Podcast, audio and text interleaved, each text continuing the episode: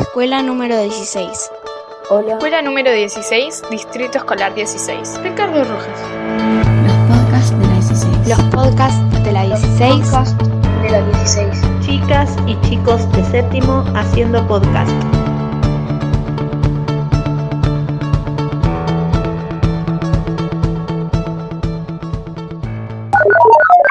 Era un día de invierno cuando Roberto vio lo que vio. Cualquiera diría, oh, esta es una historia falsa. Se equivoca. Esta historia es muy real, más real de lo que pueden imaginar. Parecería sacada de sus propias pesadillas, de sus miedos más profundos. Era dos de julio de mil novecientos ochenta y dos. Roberto estaba en su cama. Estaba tranquilo durmiendo, hasta que de repente escuchó su puerta. Su puerta la escuchó crujir. No vio nada, así que siguió durmiendo. Pensó que sería el viento, ya que en invierno hay mucho viento, obvio.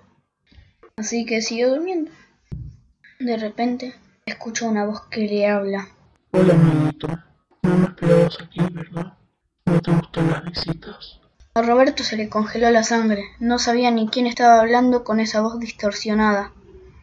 El tipo de repente empezó a sentir náuseas, y cuando trató de levantarse para ir al baño, sufrió uno de esos ataques de parálisis del sueño. Roberto trató de moverse. Se concentró en lo que le había dicho un amigo. Acordate que si, que si en algún momento te agarra parálisis del sueño, concéntrate en mover los dedos de los pies. Trató de hacerlo, pero no podía ni hacer eso. Hizo lo más que pudo, hasta que se le pasó. Fue al baño, vomitó, y cuando trató de irse, vio a un hombre parado al lado de su habitación. El tipo pensó que estaba alucinando, pero no. Ese tipo no era una persona, era una entidad, un fantasma. Le golpeó en, la, en el medio de la cara, lo durmió. Cuando despertó, apareció en una casa abandonada. ¿Dónde estoy?, gritó Roberto, y escuchó una voz que le dijo: Hola, somos otra vez. ¿Juro que es esto? Y sé que no recuerdas, ¿verdad? Ni te conozco. Roberto estaba temblando de frío. Hacía mucho frío ese día. Y, es, y él apenas estaba con su pijama en una casa que apenas conocía, donde el aire entraba por todas las tablones de madera. Solo quiero, dijo la voz distorsionada. Supongo que te falleció. Un gato, un hijo, tu esposa, tu madre. Su forma, su forma corporal fue cambiando poco a poco. Cada vez que iba diciendo cada palabra, cambiaba de aspecto.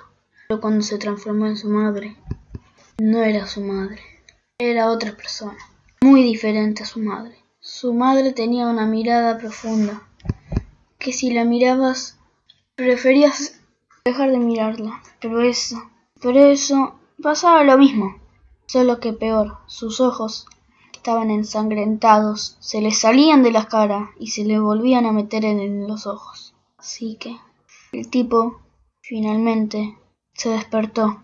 Era toda una pesadilla, pero vio que alguien le agarraba el pie desde los pies de su cama.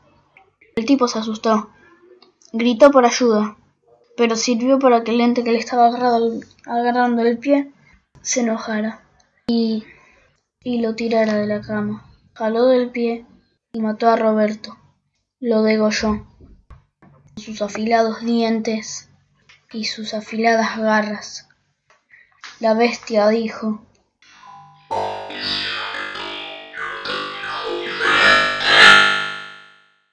Roberto finalmente murió. Distrito Escolar dieciséis. Ricardo Rojas.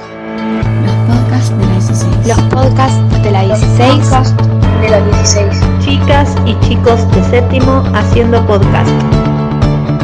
Educación Musical dos mil veintiuno.